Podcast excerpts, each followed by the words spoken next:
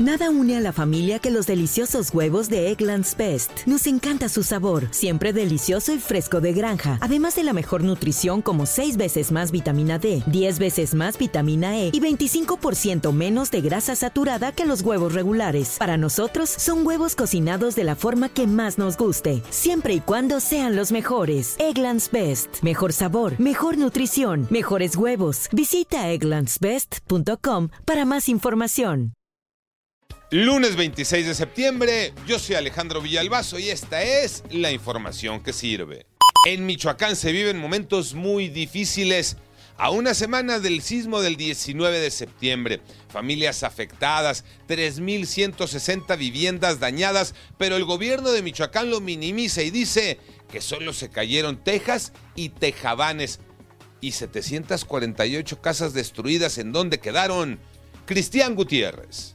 Ha pasado una semana desde los temblores del 19 de septiembre y en Coahuayana y aquí, acá en Michoacán, todavía no se hace una evaluación precisa de los daños a las viviendas de las personas. Hay muchas familias que están sufriendo en estos dos municipios de la entidad. Apenas, apenas van a evaluar.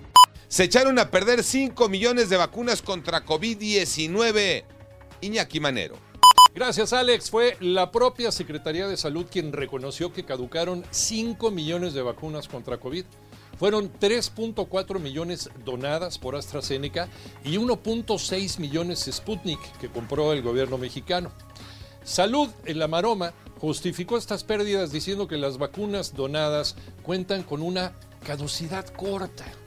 Y ello complicó su operatividad y logística, dicen. Lo que el gobierno quiso decir es que no supo cómo distribuirlas, hacerlas llegar a los estados. Es la realidad. Además, dijo que este problema no es exclusivo de México, ya que también se le caducaron vacunas en los Estados Unidos, en España, en Alemania y Uruguay. Ya saben, echando la bolita para todos lados y a nosotros, ¿qué nos importa? Hay cinco bajas en la selección el martes contra Colombia. Tocayo Cervantes. Así es, Tocayo. Otra decepción más del tricolor. Aunque ganó 1 por 0 a Perú en partido de preparación dentro de la fecha FIFA, un equipo que no tiene ni pies ni cabeza, no tiene idea, no hay una generación, no hay un volumen de juego y mucho menos pelotas para que los delanteros puedan aprovechar. Así que me parece que este resultado, la victoria, maquilla en la actuación de la selección mexicana de fútbol una vez más. Este martes se miden a Colombia y después dos partidos más en Europa antes de su debut en la Copa del Mundo. Por ahora, Gerardo Martino y el tricolor están reprobados.